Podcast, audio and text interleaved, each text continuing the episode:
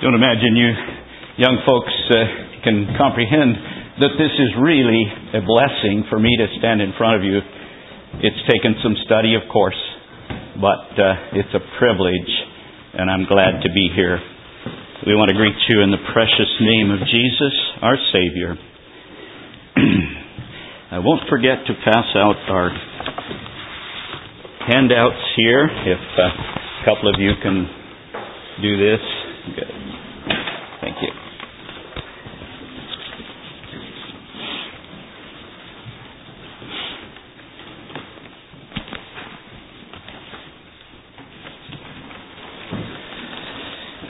We sang When I Survey the Wondrous Cross. And in this book, The Inward Journey, I don't know how many have read this book. We just have to recommend it. It's a journey that the author takes a young man on and shows him various scenes. And they came to one scene that was so horrible that the angel that was directing him couldn't look on it. They shrunk from it. And the young man that was being directed around felt that he had to see what it was. And this angel told him it was before everything. He said, "Before everything? Before everything."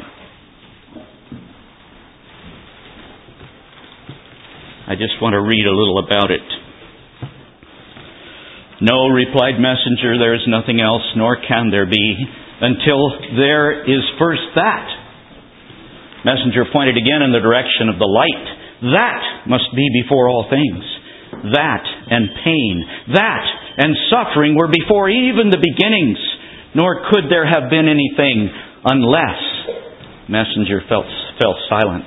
Cautiously, Christian moved forward. Plainly, there was something lying out there before him. "Oh no! Oh no! No!" cried Christian. "No! No! Please no!" he cried again as he dropped to his knees. Just before him, lying in a pool of blood, lay the cold, dead, and mangled form of a snow-white lamb. For he was slain before the foundation of the world. That's the one we worship today. That's the one we're saying has to work in our hearts. That we can't do anything of ourselves. He has to do it. Trust He will at this time. Because we are weak. Not only weak, but unworthy. But God is worthy. Christ is worthy. That Lamb that was slain from the foundation of the world.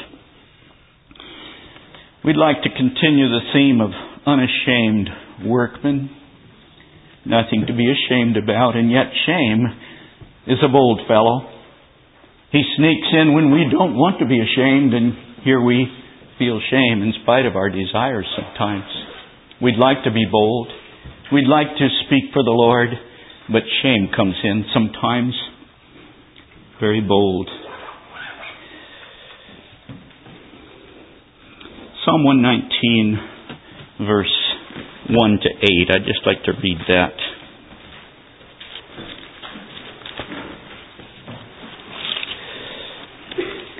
"Blessed are the undefiled in the way, who walk in the law of the Lord. Blessed are they that keep His testimonies and that seek Him with the whole heart. They also do no iniquity, they walk in His ways. Thou hast commanded us to keep Thy precepts diligently. Oh, that my ways were directed to keep Thy statutes. Then shall I not be ashamed, when I have respect unto all Thy commandments. I will praise Thee with uprightness of heart, when I shall have learned Thy righteous judgments. I will keep Thy statutes. Oh, forsake me not utterly." And to Mark 8, verse 38, says, "Whosoever therefore shall be ashamed of me and of my words in this adulterous and sinful generation, of him also shall the Son of Man be ashamed when He cometh in the glory of His Father with the holy angels." You see how much we have at stake to be unashamed as we serve God in the world. Because if we're ashamed of Him, He will be ashamed of us. And we don't want that to happen. We want to stand there justified by the blood of Jesus. Blessed, justified before Him, because we're all going to stand there in judgment. We're going to see Him. Even though it seems almost unreal that He could come again, He's going to come. He's going to come in the clouds. I would like to open it up just a little bit. Can any of you young people testify at a time when you were ashamed? A little bit negative, of course. Yes. I very recently have, and I've been more convicted this week than I was even at the time it happened, but I have a coworker that's been she's been a trial to me. She questions things a lot, and she doesn't really do it in a question like she's confronting me, but she'll say it, and she'll try to get other people to agree with her. And a couple weeks ago, she brought up that she doesn't believe that the Bible is to be taken literally, that she doesn't think that God really did miracles, that she thinks that He just wrote them there. And I regret now not saying anything, because I believe that miracles do happen. I've been proving that. And God does do miracles. And her comment was, well, who would really ever get swallowed by a whale and live through that? And I'm very ashamed for not standing up to that. And she's got other things too. And my prayer is that my strength to be unashamed will be strengthened. Good. We can learn from those experiences. Anyone else? Yes. I can testify to being ashamed to be identified as God's people. I was sharing a story with some of the brothers in my cabin last night about on a trip back from Liberia, we had a stop in Amsterdam, and I think I probably stayed at least 50 feet behind. It would have been my parents and Rod and Ann, and my brother, his wife, and my brother and other people. Anyway, and I just didn't want to be identified with them, and that's just a very vivid experience in my mind, because I remember how much I tried to stay away from them as much as I could, and not be identified with them, because I was ashamed to be identified with God. Don't feel that way now, do you? No. We can learn from those. Yes. I want to share that Paul says that I am not ashamed of the gospel of Christ. Because it's the power of God and salvation. And so he's not ashamed. That means it's possible to be ashamed of it. And I've been ashamed of the gospel of Christ. At times in my life when I've sinned in my life, that when I come up with an opportunity to share with somebody, I have no power. And it says it is the power of God to salvation. The gospel of Christ is. But if I'm not experiencing the gospel of Christ in my life, the salvation of Christ in my life, if I'm not free from my sin, then I have no power to share. And that's what I've experienced. Just situations people ask you, they'll notice something's a little bit different about you. They don't really know what's inside of you. So, are you a Christian? Or, you know, I am. But you just want to boldly share with them. You want to convict their heart, and you want to seek out their need. But that's right. You can't if you're ashamed. Right. Anyone else like to share? I have a lot of people come to our shop, and I'll be working on a car, and they'll be over with him, the other guy in my day, or in his day, on his list, and they're making some joke, and I won't laugh about it. I'll see that, and I'll be nervous and go, "Hey, why aren't you laughing about it?" And they'll say, "Are you religious?" "Or are you Christian?" One or the other. And usually I'll say yes. Well, I won't say yes, I'm religious, in the bad sense of the word. But I'll say yes, I'm a Christian. And then they'll want to know what denomination and all that stuff. And of course I'm busy at that time, but I have a big issue with that when there's sin in my life. I'm dumb, I'm Christian, but that's not as far as it is. I can use the excuse that I'm busy to just keep on working and not working. Usually some kind of excuse we can offer. I want to tell a time when I was ashamed. I went to public school. I belonged to what they call the Future Farmers of America. Maybe some of you have had that experience. Anyway, we had an annual parent-son banquet. And there was a lot of preparation went into this. And my parents hadn't been connected with the school. They sent us there, and they were very loving in it, but they hadn't gone into our classes or anything. And so they were coming to this parent-student banquet. And my father was an old-fashioned brother. He had an untrimmed beard and fairly long hair. And I guess I was kind of dreading that when he would come because I was a bit ashamed. And I shouldn't have been because I had such a good father. And I'm so thankful for him. And I don't want to be ashamed like that anymore. Praise the Lord, we can overcome that.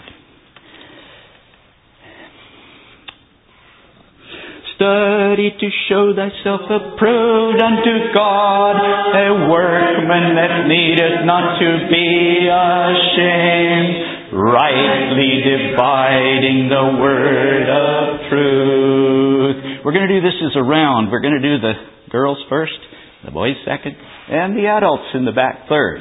Okay. Study to show thyself approved unto God. Study to show thyself approved unto God.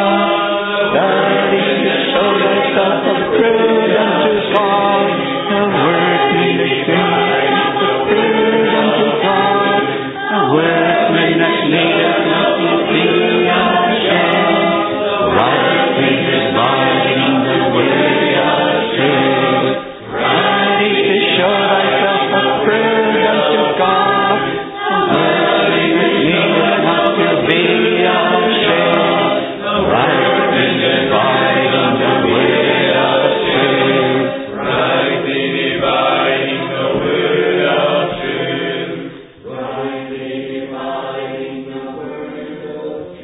Very good. That's our kind of our theme verse for not being ashamed, unashamed workmen, and it's also kind of a theme for this this particular study because it's on study.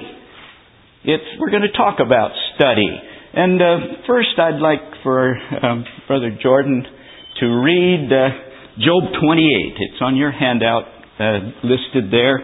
And it's about wisdom. Job 28. Truly there is a vein for silver, and a place for gold where they find it. Iron is taken out of the earth, and brass is molten out of the stone. He setteth an end to darkness, and searcheth out all perfection. Turns to darkness and the shadow of death. The flood breaketh out from the inhabitants, even the waters forgotten under the foot. They are dried up, they are gone away from men.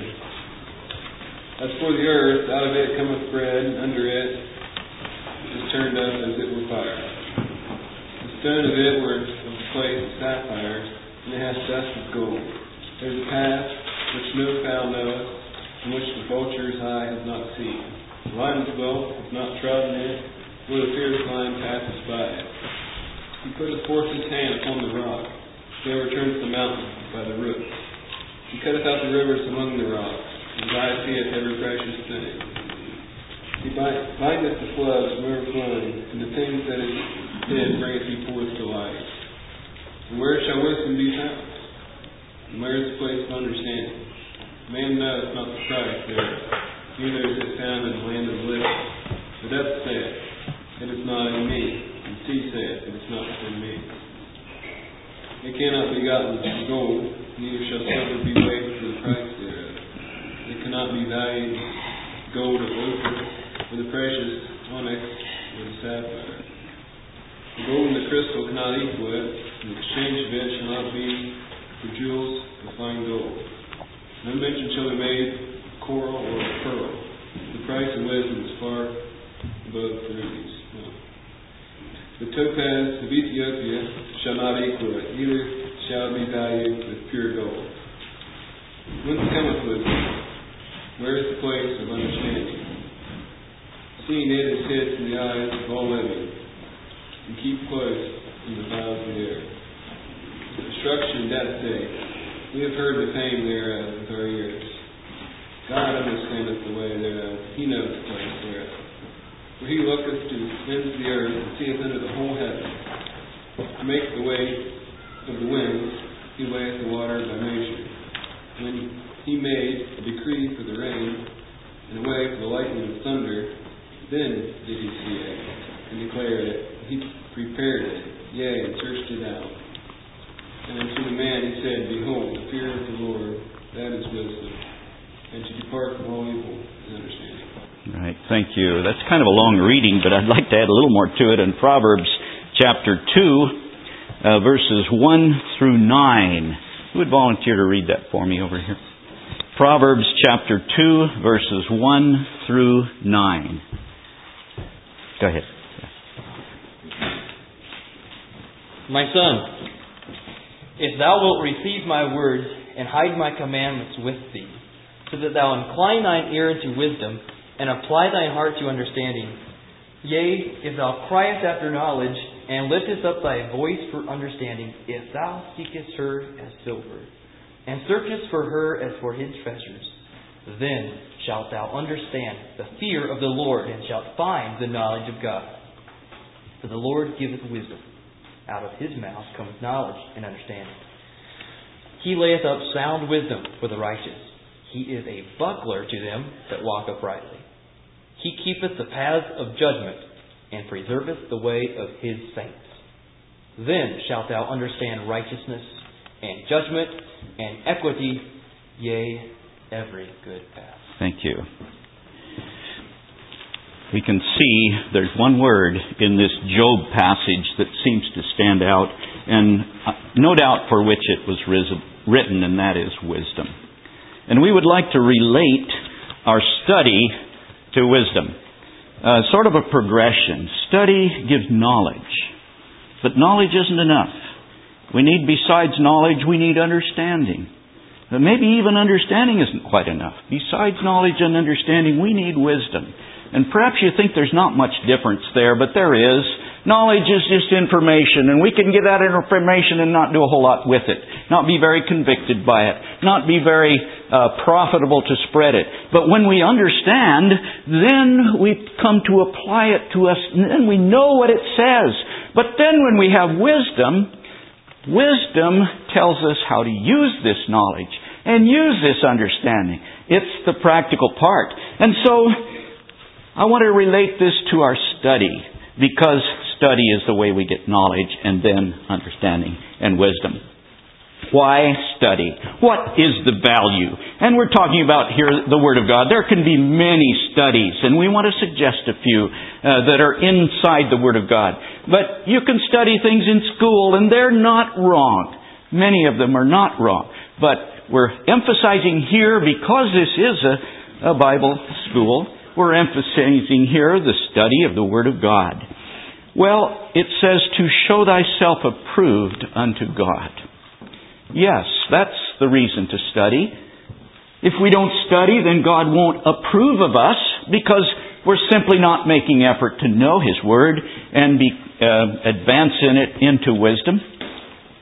Sincere study produces unashamed workmen, because then we know the answers. We don't have to grope about for ideas or anything like that, because we know the Word of God. We can memorize it. We can be familiar with it so that we can quote it, because the Word of God endures forever and it's very foundational. We can use it because it's practical and it works.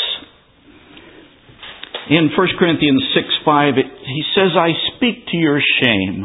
You know, it was there that people didn't know what they should know. And he said, I speak to your shame. Maybe I don't have time to really analyze that, but we can be kind of ashamed when the people we know are uninformed, because after all, we're our brother's keeper, and we have a duty to work that our friends and our loved ones, our families, be informed. And we don't want someone to say, I speak to your shame. He says in the context of going to law, I believe that's where this was spoken, he says, dare any of you go before the unbelievers. You know, there's responsibility here.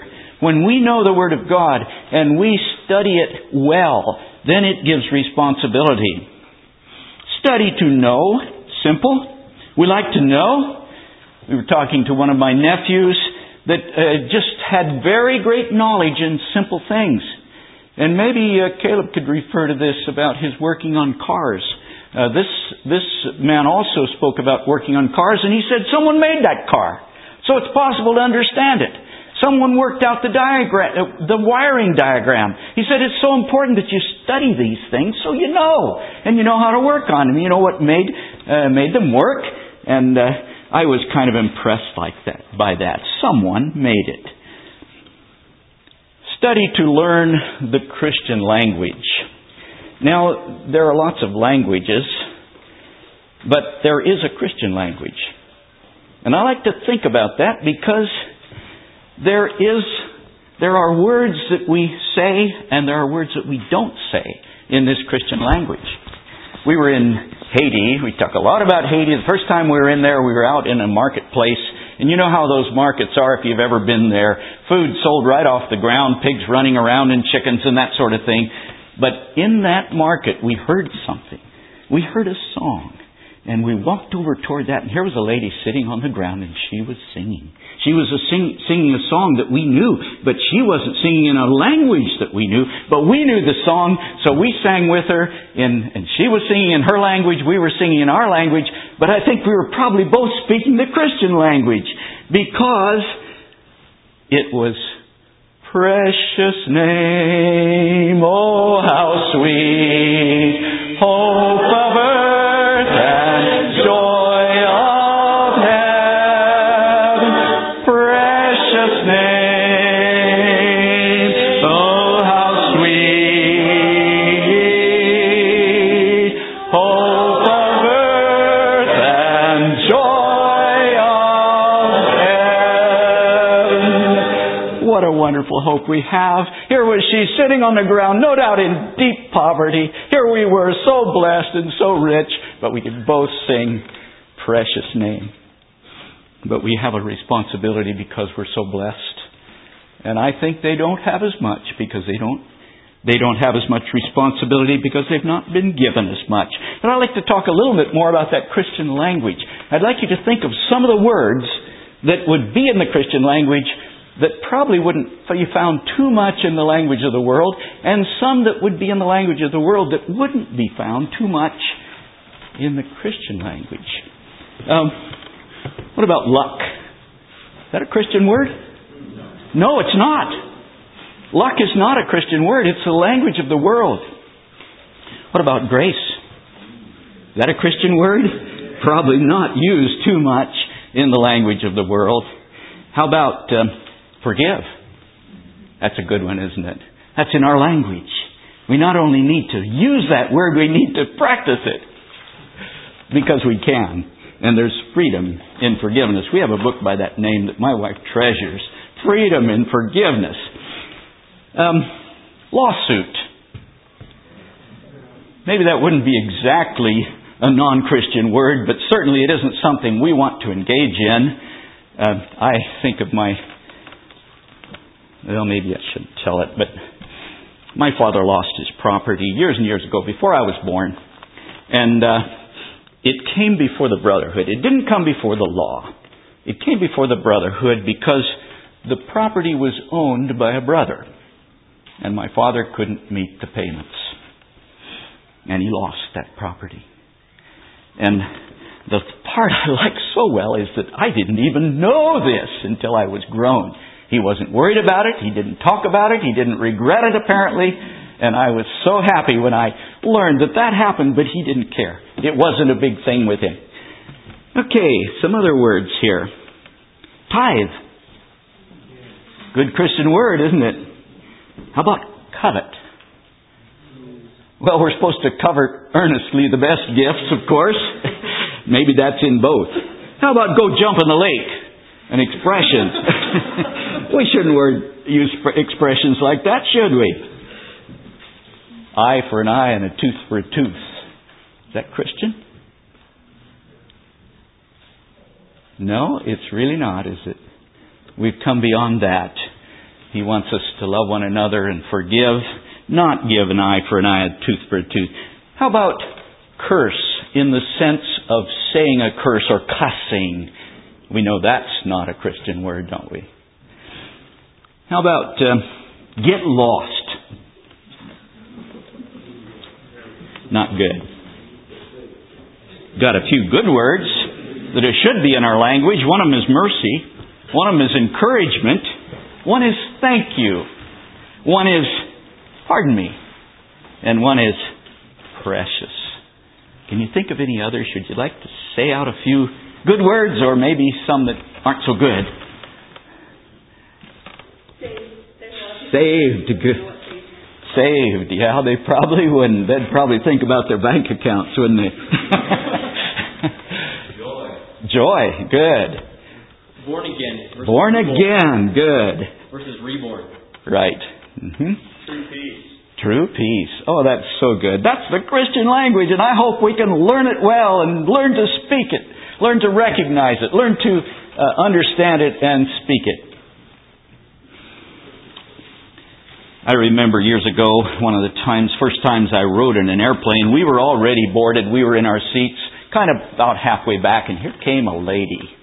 And she was a kind of a heavy lady, had lots of baggage, and she came bumbling down the aisle, and it was obvious where she belonged, what nationality she was. She was Italian. I mean, you couldn't miss it. In her talk, in her actions, she was Italian, and you could tell it. I just wish that we could be that well identified that when some people see us, we see there's a Christian. We speak the language. We dress the way in a modest fashion, that the way that people could recognize if they only would. I'd like to challenge us with that. Be identified. Because we are identified. We're identified by our words, by our appearance. It just makes a difference. And this comes out of the heart, of course. But, you know, we say, well, if the heart is right, everything is right. Not necessarily. Perhaps if, strictly speaking, it might be true. But if the heart is right, the outside will be right. There won't be a mistake here. There won't be a discrepancy. If our hearts are right, it's going to show. I don't mean to promote a certain way of dressing. We travel among the Benedite people. Theirs is a little different than ours. The Lamish have their own way. The Hutterites have their own dress. And I don't see anything wrong with that, but I don't think we should be ashamed to dress like brethren and dress like Christians and be identified. You sisters are identified. How about you brethren? Little difference, isn't it? You can pass for a worldly person pretty easily. Ones that grow beards, maybe. Of course, beards are pretty common now, aren't they? It doesn't...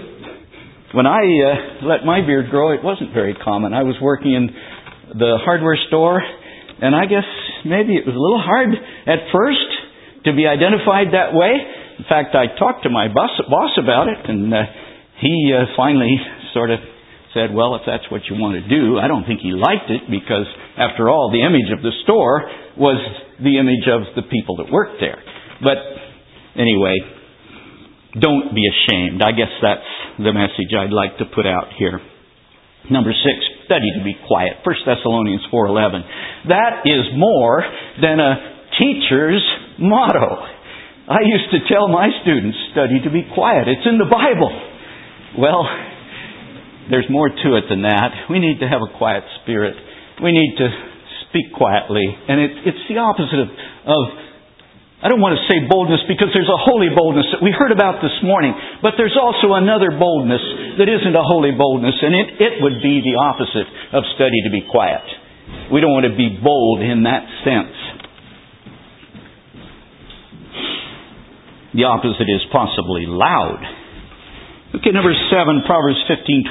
The heart of the righteous studieth to answer, but the mouth of the wicked poureth out evil things. Studieth to answer. Study is our theme here. Does it take some study to give a good answer? I believe so. I know some people that if you ask them a question or expect them to respond in some way, there's a few moments of silence, and sometimes you kind of wonder, did they hear it or are they going to respond? Pretty soon you get a good answer. Some that are more quick to answer, sometimes it isn't as deep or as profound as maybe it should be. Study to answer. Studious people do ponder their answers. When we know how to study, it really makes a difference because we become confident in answers. Okay, what is study? I have it defined here and I've had it written it there for you. It's deeper than just reading. We talked about reading yesterday, but now we're going to talk about studying what we read. Making sure that we understand and that we use it in the way of wisdom. As a noun, it's a state of contemplation or an application of mental faculties to the acquisition of knowledge. As a verb, it's to read in detail, especially with the intention of learning. That's study. Jude 3 says, earnestly contend for the faith without being contentious. That's a study in itself. To know how to contend for the faith and yet not be obnoxious or contentious. Contend and contentious has a little different meaning, and we need to study those different meanings because even though it's not a different language, words mean different things in the English language, and we probably saw that a little bit when we tried to identify the Christian language. How do we earnestly contend for the faith without being contentious? Well, in Peter writes that we should be ready to give an answer, but he also says in meekness and fear. That's the way we need to contend for the faith and yet not be contentious. In Ezekiel 3:1 and John in Revelation 10:8-11, we find an interesting observation. The angel gave them a roll to eat, and I suppose it was a parchment rolled up. And I can't imagine them physically chewing this up, but that's apparently what happened. Maybe it was palatable in some way, but they apparently ate this roll. If they were in the Spirit, then maybe it was all spiritual. But I want the thought here. They were to eat this roll and they were to speak. Did they have to study in order to do this? Probably not. Probably this was a miracle in their hearts that enabled them to study. But you're not going to have a roll to eat, I don't think. You're going to have to study. You're going to have to learn and grow in your knowledge and your understanding and your wisdom. It just isn't going to come automatically, maybe like it did for them. Study habits. You probably learned some good habits in school. You learned how to use the reference books and read your textbooks. You're beyond that now. I know most of you are out of school, but I hope your study hasn't ceased. I hope you are still having study habits. You can learn so much on your own. And there are methods that fit you. Someone can't exactly tell you how to study and how to do this. I felt that in my own life. I felt like maybe, according to a standard, my study habits weren't terribly good. And yet, I felt like I benefited from them. But I think at least we should have a time and a place and an atmosphere to study. It doesn't mean we have to do it the same exactly every day, but I think for me, again, like reading, it's in the early morning. That's when it's best for me. It's a quiet time. It's a time when if I have a cup of coffee and start in the morning, I can learn and I can grow and I can study and concentrate. And it's very quiet without distractions. As I said, it's the kitchen table. It's the best time for me. It's the best place. You'll have to find out the best place for you. Some of you that were homeschooled probably already have a place. You have a desk or a light or maybe a place where your books are. I have a study where all my books are, but I still like the kitchen table. Compare this to the advanced study by doctors or other professionals. Working in the hospital, we have tremendous respect for the education of the doctors. Now, I know there was a time King Asa was criticized by God because he didn't look to the Lord for his Healing from his problems, he looked to the physicians.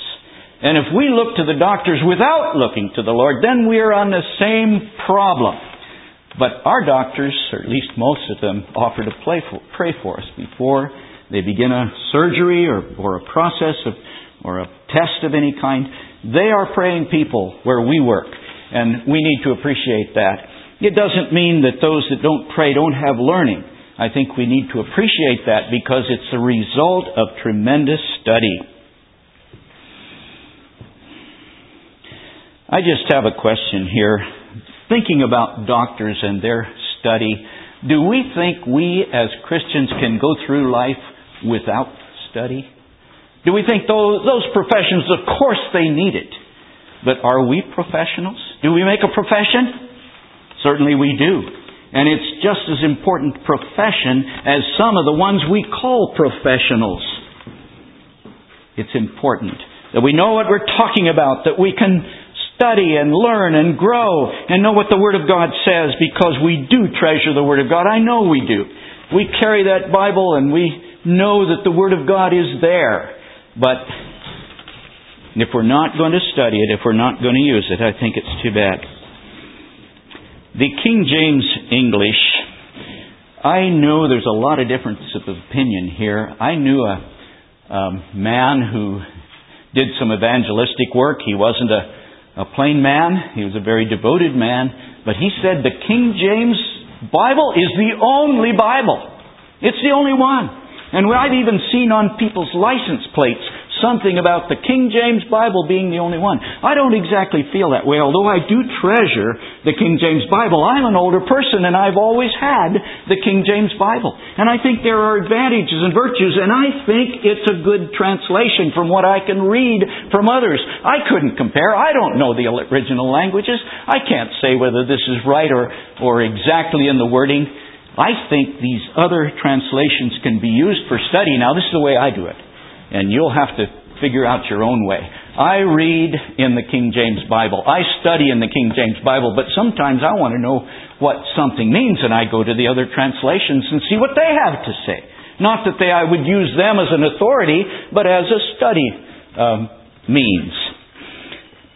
I'd like some input on that. How do you feel about the King James Bible? Anyone like to express a bit here?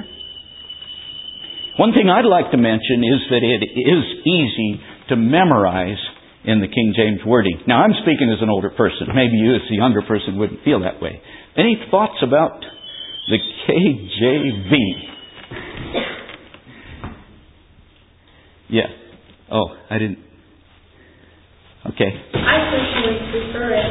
Sometimes when I'm paralleling, I feel like the modern versions get a little bit loose, if that's how you want to say it. I feel like that it's maybe not quite as literal. And I feel like God speaks to me, to my heart a little bit. Okay.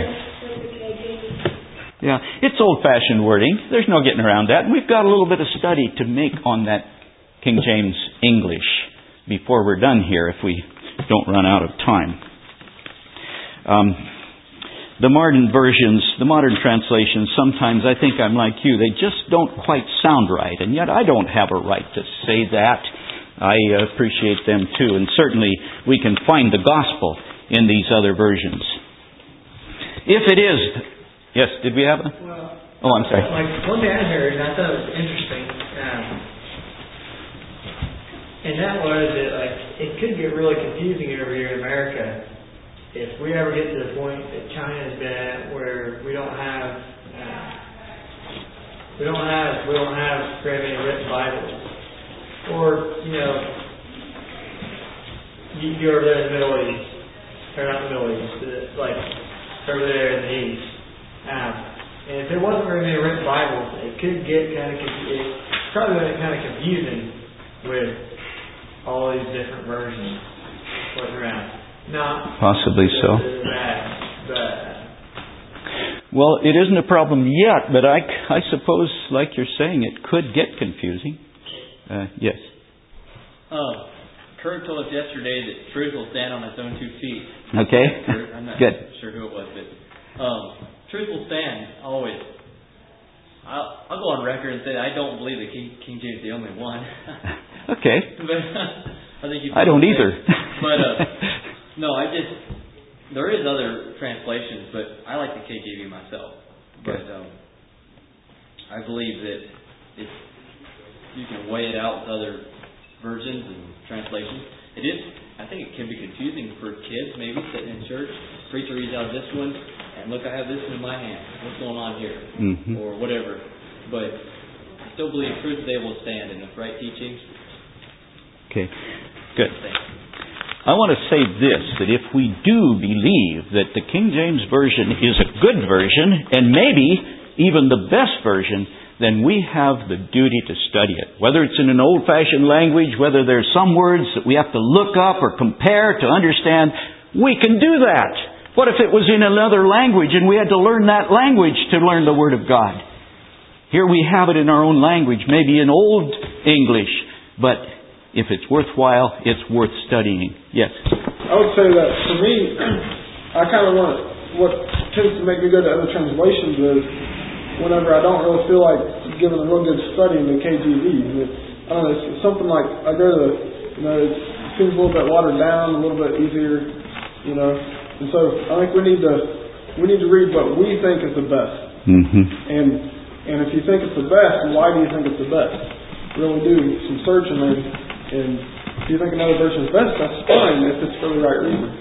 Mm-hmm. I just want to say that a man about my age, who is a real student, he's just gone into some of these things, and he criticizes some of the modern versions for their origin. Not only for the manuscripts they used, but for the people who used them. They were not committed Christians. I don't know that. I'm not able to say that. I'm quoting him. He says the King James Version is the best. And he's not necessarily old-fashioned. He has done a lot of study. I'll just leave that for... Let's go on. Prophecy. I know some people who are very involved in prophecy, studying the prophecies. And I don't want to criticize that. It's certainly interesting. But there are so many different opinions. I have sort of... I guess maybe I'm a little deficient in the study of prophecy. When I get someone that really seems to know what he's talking about, I'm kind of lost. But I do want to say, don't study prophecy at the expense of some of the deeper lessons that we have that apply right to our own life here. I think we need to remember that. Subjects. How do we go about studying? Subjects. I put down here Sunday sermon. Study that a little more. If you want to study the crucifixion of Jesus, make that a study. The flood. The Rechabites. Everybody know who the Rechabites were? An interesting group. They had a resolve that brought them favor with God. Study the Rechabites. How about the testimony of Micaiah? Micaiah was one of the few people that got a glimpse into heaven. He did. And he was resolved that he would stick with the Word of God. In fact, when they told him, they were against him and they abused him. And his adversary said, "Which way went the Spirit of God from me to speak to you?" He said, "You'll find out. When you're going to be looking for a place to hide." I think it was something like that anyway. Our responsibility to the state, the separation that can be between the kingdom of God and the kingdoms of this world, and how responsible are we? We heard about that the other day, and I'm in accord with that. We need to respect the laws we've been given. How about books? The Gospels, Hebrews, make those studies, doctrinal and inspirational writers. The history of the brethren. Nothing wrong with study the history of the brethren. We have a good many. Brumbaugh and Dernbaugh. And, I can't name some of the others. I have books that I haven't even read on the history of the brethren. And I myself, I've read enough to make a little study of the history of the brethren in Europe. And I wrote a simple course for about 6th or 7th graders. I was able to teach that in our school a couple of times. How about heroes of the faith? Jesus, of course, is the highest hero. Study His compassion. Study His suffering. Study His resurrection. And then there's Paul and Elijah and Samson. Even though he was a negative example, perhaps he's in the Hebrews chapter on faith. He's listed as one of those that were faithful. That is, at least used of God. I don't know just whether you can call him faithful or not, but he's listed in that category. And Nehemiah. Nehemiah is a tremendous study because he had a wonderful duty, a wonderful assignment, and he fulfilled it well. How about Alexander Mack? He had some good writings, some good resolves. And one of the things I appreciate about those early brethren is that they were challenged. Those 40 ground-searching questions, read those, because they examined the faith of the early brethren. These are our forefathers, our background. Read about that. And one of the things I liked so well is that they were challenged on some point, and Alexander Mack wrote, "We don't have a creed written down because we're not sure yet that the Lord has revealed everything to us that He's going to reveal." He had revealed a good bit to them of what they should do in coming out of the formalism of the state churches.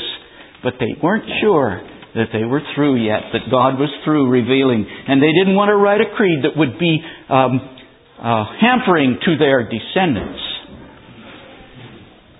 John Klein, one of the missionaries of the early Civil War days, a martyr. He preached during the Civil War in the South and in the North. And I think it was probably a Southerner that shot him on his way home. He was on his horse that he'd traveled so far on, and he was almost home and they shot him. I think they figured he was a Northern sympathizer. I'm not real sure about that. But he was martyred. Words. Study words. Reconciled. Justification. Henceforth. I like that word because that means a change. From now on, it's going to be different. Henceforth, study that word. And advocate. We had that this morning. A good study on propitiation. A good study on propitiation. Become an authority. And by that, I don't mean someone who really can tell other people what to do. But I mean one who is well-informed and well-studied in the doctrinal examples. Grow in grace. Grow in knowledge. When I was young, I thought that is something we hear almost every Sunday. But grow in grace and in the knowledge of His will. Well, that isn't quite what it says. It says, grow in grace and in the knowledge of our Lord and Savior Jesus Christ, to whom be glory forever. We need to get that in there too. But grow in grace. There was a young man that I went to school with. His name was Bob Woodford. He was a Christian. He wasn't a plain man. But he was a very devoted Christian. He would go to the prison not too far from Sonora, and he would teach those prisoners. He died early. And at his funeral, there was a man that spoke there that was about as black as any man you see. And he spoke there in favor of Bob, telling how he came to that prison and he taught. He taught us, he said. And he would use words that we didn't understand sometimes. And we finally decided we've got to get to Bob. We've got to tell him, Bob, you can't use all these $5, $10 words. You've got to get down to where we know what you're saying. Bob just looked at him over his glasses and he said, do you want to stay that way? And he went on teaching. Now, there is a sense in which we need to be simple. We need to get to the level of those that we're teaching. But there's also a sense in which they need to be challenged. And this man realized it. He honored the memory of Bob Woodford because of the way he taught and challenged them. Bible study to older people. I have hymn 515, and that's in our little hymn books. And I'm not going to try to sing it, but I want to say it. Go thou in life's fair morning. Go in the bloom of youth, and seek for thine adorning the precious pearl of truth. Secure the heavenly treasure, and bind it on thy heart, and let no earthly pleasure e'er cause it to depart. Go while the day star shineth, go while thy heart is light, go ere thy strength declineth, while ever sense is bright. Sell all thou hast and buy it. 'Tis worth all earthly things, rubies and gold and diamonds, scepters and crowns of kings. Go ere the cloud of sorrow steals o'er thy bloom of youth. Defer not till tomorrow. Go now and buy the truth. Go seek thy great Creator. Learn early to be wise. Go place upon the altar a morning sacrifice. That morning sacrifice is the sacrifice when you're young. You can't do it when you're old. You can't make a morning sacrifice when you're old. You can make a sacrifice, but now's the time to make that symbolic morning sacrifice. Come to the Lord and be His servant and worship Him. I wanted to mention concordance and commentaries. I don't know how much time we'll have to do this. How many are used to using Strong's concordance or Cruden's? Would some of you not know quite what it means? Well, Strong's concordance is the result of a lifetime of devotion. Strong wrote his concordance many years ago and he didn't have computers. I just can hardly understand how he could do it because he chronicled every word from the Bible in this volume. This is an old one. They've got new ones now that have added some features. Sometimes the Lord's words are in red. This is an old one, and I've used it kind of hard, I have to admit. And it's more precious to me as I grow older. But what it is a list of the words of the Old Testament and New Testament. And you can look up a word, and it gives that, where it's used, and a number. The number refers to the back of the concordance, and it gives an explanation of the original word and what it meant. And so it's a very useful study. He has even cataloged the unimportant words like an and the. He's listed them here. I don't know what use it is. I haven't been able to find much of a use for that. But he was very, very complete in his doing this. And I think we ought to appreciate the study that's gone into this concordance. If you need to learn more about it, there's ways you can learn. I don't think we'll take time to go into it like I would really like to. But also commentaries. Use commentaries carefully because commentaries are one man's idea. And they're not always right. I think we can benefit from them. I've benefited a lot from commentaries. I can't just name some of them, but I have some good ones. Danger ahead. Yes. There is some danger. It says, so your minds should be corrupted from the simplicity that is in Christ. For if he that cometh preacheth another Jesus, whom we have not preached unto you, let him be accursed. This is what the Apostle Paul writes. And further, by these my son, be admonished of making many books. There is no end. And much study is a weariness of the flesh. Fear God and keep His commandments, for this is the whole duty of man. And I've just noted here, these scriptures are not an excuse to neglect study. We might think, oh, I'm going to be simple. I'm not going to get into all these deep things. I want the simplicity that's in Christ. That cannot be an excuse for not getting into the Word and studying. Much study is a weariness of the flesh. Yes, it's tiresome to study, but are we willing to do that? Are we willing to take a little time, make a little effort, get a little bit tired, make your eyes might get tired of reading and study? That's something we need to do for the benefit that we can receive. Now this Bible word study, I'd like to go over this just a little bit because some of these words have been a problem to me. Booties. I just pictured a little pair of little child's booties. I just didn't know what it meant. Well, what does it mean? Anyone want to risk? Spoil. Pardon? It's spoil. It's what they took in battle. The booty or the booties. Or when they conquered another nation and took the spoil. Cankered. Anyone want to risk that one? Rusted, eaten away of rust. That's exactly what my Bible has a little dictionary in the back, and I've just picked out a few words that were kind of a puzzle to me, and maybe to you. Yes, it means eaten away of rust. Bowels. The doctors know what our bowels are, but what does it mean in the Word of God? In the King James Version, I say. Inward. Inward parts? Yes. It's also not physical exactly. It's compassionate feelings. Bowels of mercies doesn't speak of our intestines. It speaks. And I think they did believe that that's where the seat was in the intestines. We think it's in the heart. But it isn't in anything physical. It's in the spirit. And we say it's in the heart, and that's true. Anon. What does that mean? Right, immediately, at once. Oh, here's a dandy one, Hoys. You know, I read the Word of God for years.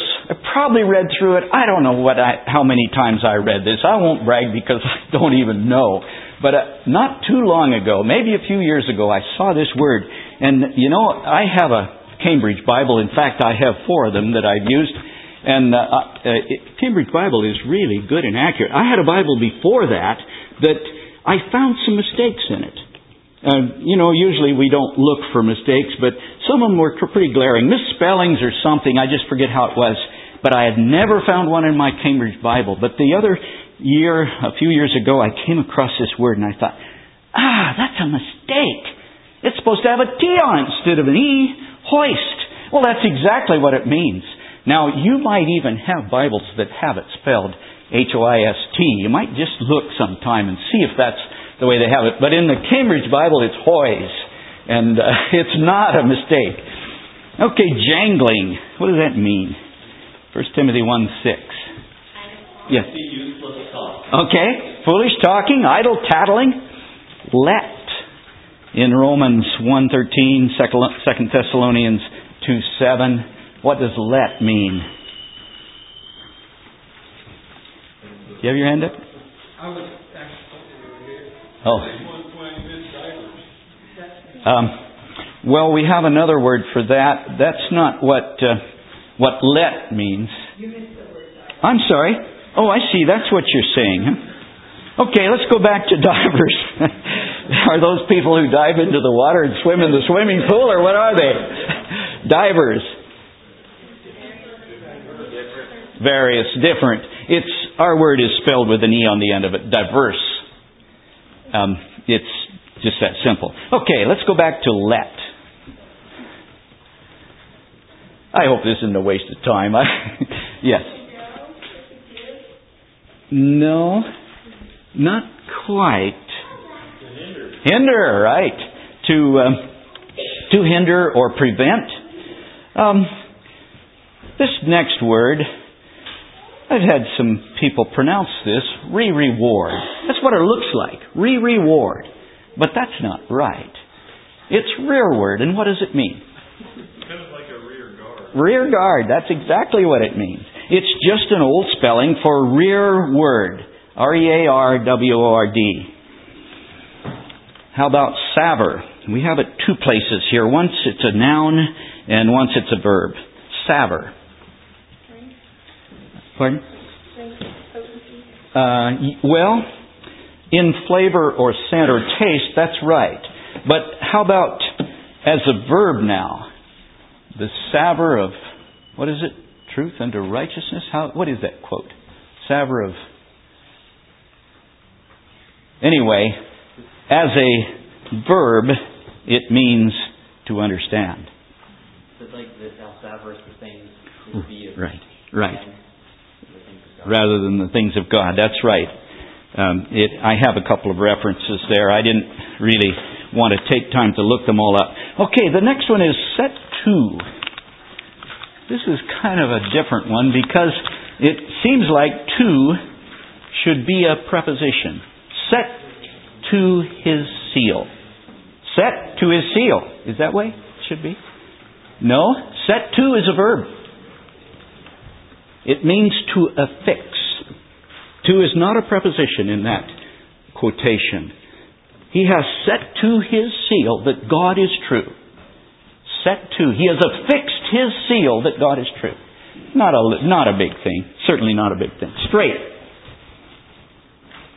The first definition. Narrow. Small. Constricted. Okay. And another meaning.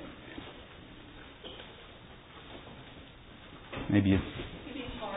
Oh, well, pretty much strict anyway. Strict. How about whist or wit or what? Different forms of the same word. To know, right? Good. Skin and worms in Job 19:26. He says, I know that after my skin, worms shall destroy my body. Or is it, should it be said, after my skin, worms destroy this body? I've heard this quoted so many times, skin worms. I don't think that's what it means. Now, I'm giving you my opinion. I think it means after my skin, worms destroy this body. I'll give you that. You can study that out. That's what I think it means. Bray. What does that mean in Proverbs? Bray. Is it what a donkey says? Or yes. To beat or pound in a mortar. Right. We do you to wit. That's in 2 Corinthians 8:1. We do you to wit. To wit. What does that mean? That's kind of strange, isn't it? We want you to know. Exactly. We want you to know. Against he come. Kind of old language, isn't it? Against he come.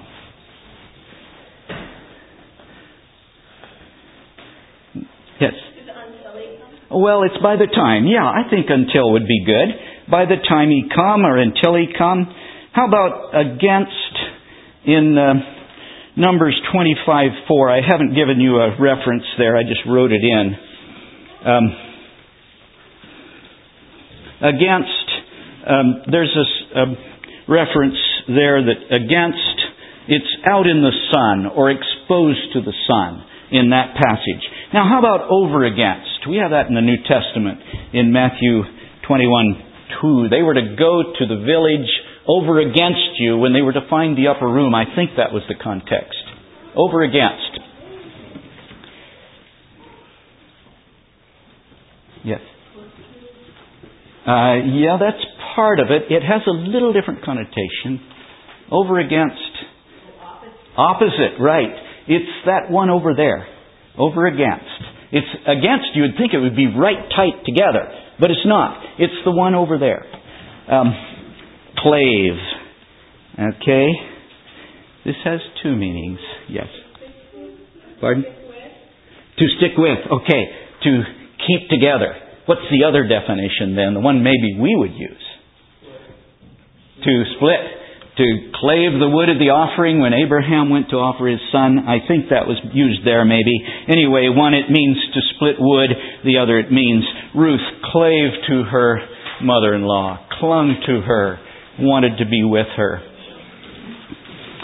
I think that's about all I had here. There would be many, many more. And it does take a study to learn to know some of these things. I would like to finish up with a personal testimony.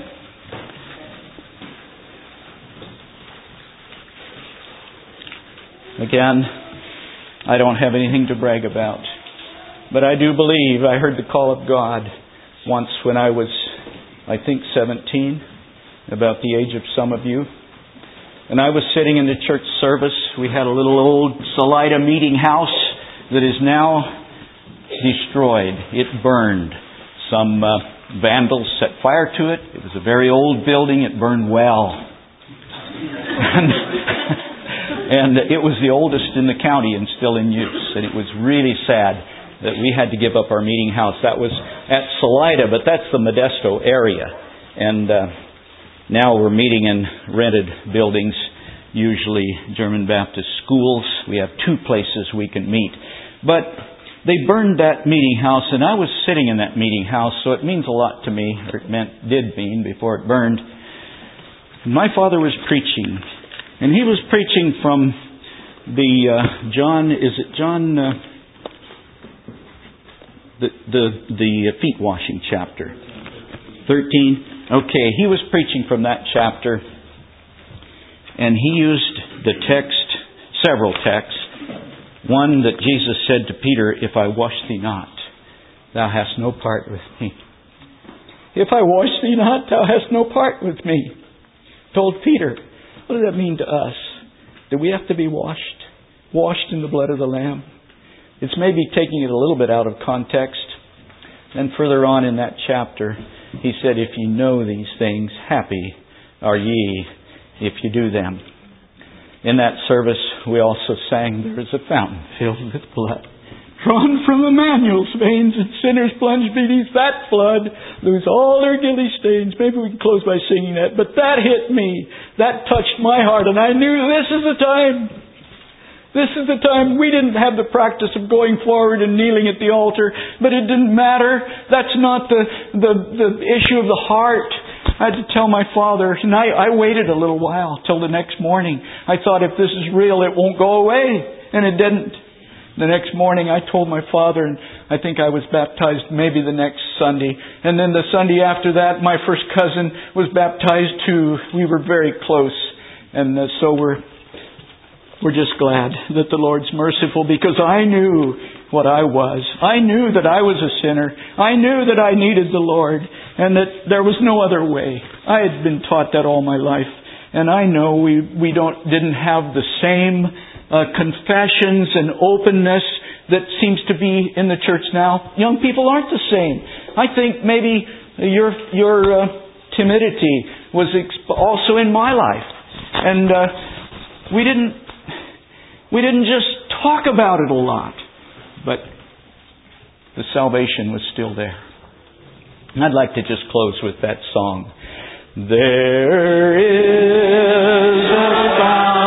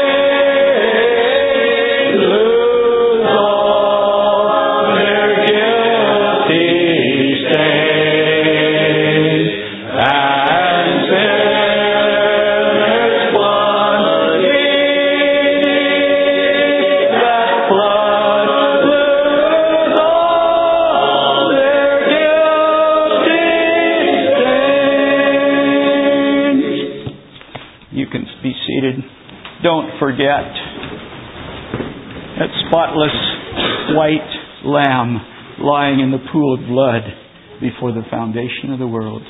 He did that for you and me. He shed that blood that we might lose all our guilty stains. May the Lord bless you. Thank you for being good listeners and good participators.